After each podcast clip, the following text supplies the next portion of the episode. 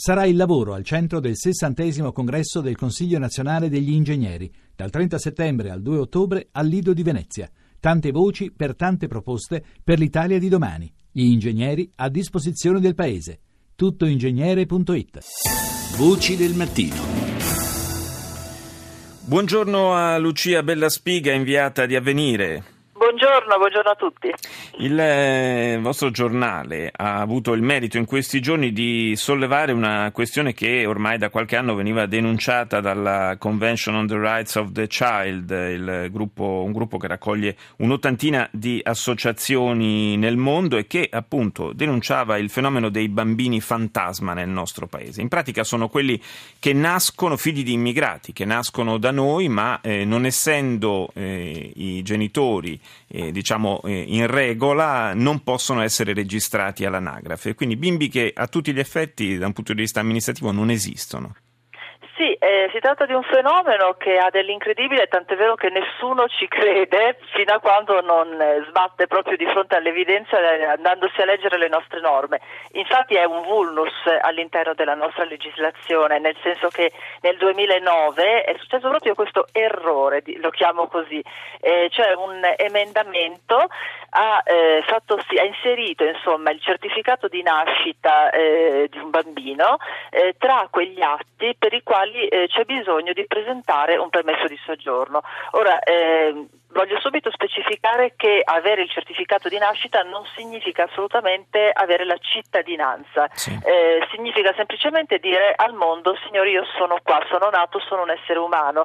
Eh, con, mh, sottolineo subito che l'Italia, come tutti i paesi, ha ratificato la Convenzione ONU eh, nel 1991 con una legge proprio italiana, la Convenzione eh, per i diritti del fanciullo e in questa Convenzione c'è scritto chiaro che ogni ogni bambino del mondo, senza nessuna distinzione di sorta, ha diritto nel momento stesso della nascita immediatamente ad avere una certificazione e quindi un nome. Senza questa, certifica- questa certificazione semplicemente non esisti. Quindi eh, non sei nato per, naturalmente per eh, ufficialmente per le leggi di nessun paese al mondo e quindi non hai diritto a, nessun, eh, a nessuna tutela, a niente. Certo. E sei esposto a qualsiasi tipo di abuso, non ci sei, non sei mai nato. Eh, certo, non, questo... può, non, può, scomparire chi non è mai eh, comparso, no? Diciamo esatto. così. Addirittura mm, diciamo che non puoi neanche morire perché non certo, sei mai nato. Certo. Ecco, questo accade quindi in Italia senza che nessuno se ne accorga, dal, soltanto dal 2009. È chiaro che i genitori privi di permesso di soggiorno non possono, non solo non possono registrare il figlio, ma non emergono, non denunciano, eh, non hanno nessuna convenienza. No?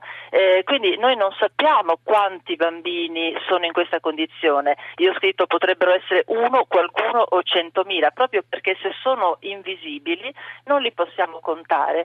Eh, la cosa assurda è che in quello stesso 2009 però il Ministero dell'Interno eh, il giorno prima che entrasse in vigore questa legge, accorgendosi di questa lacuna eh, terribile eh, che contraddiceva appunto una, una cosa ratificata dall'Italia stessa, ha emanato una circolare eh, che però ha poca forza proprio mm. perché è una circolare, in cui eh, si dice che per eh, iscrivere all'anagrafe il bambino non occorre presentare il permesso di soggiorno.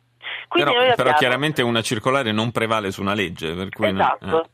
Una circolare non prevale sulla legge e poi non è stata poi così tanto eh, pubblici- pubblicizzata, mm. non è sempre conosciuta. Quindi c'è un caos normativo di fronte al quale alcune, eh, alcuni enti locali non sanno veramente cosa fare e potrebbero anche decidere di applicare la legge e non la circolare.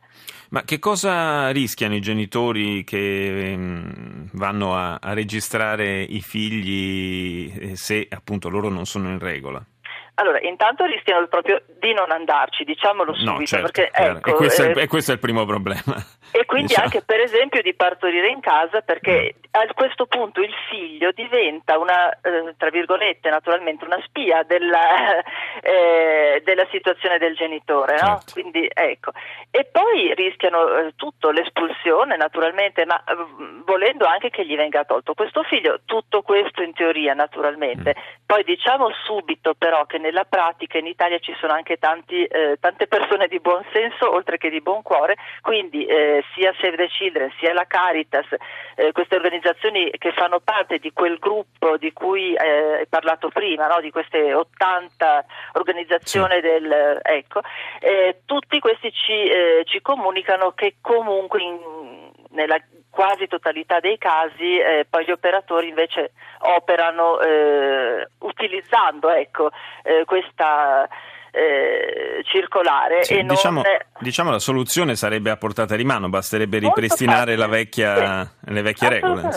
Infatti lo scandalo più che altro è questo. Intanto vabbè, eh, non è possibile che in Italia alcuni bambini per avere il diritto di esistere si devono appellare a una circolare. Certo. Già questo è scandaloso, quindi eh, in un paese civile è comunque una legge che si deve cambiare, anche non avesse eh, poi dei risvolti pratici, che comunque di sicuro avrà, insomma.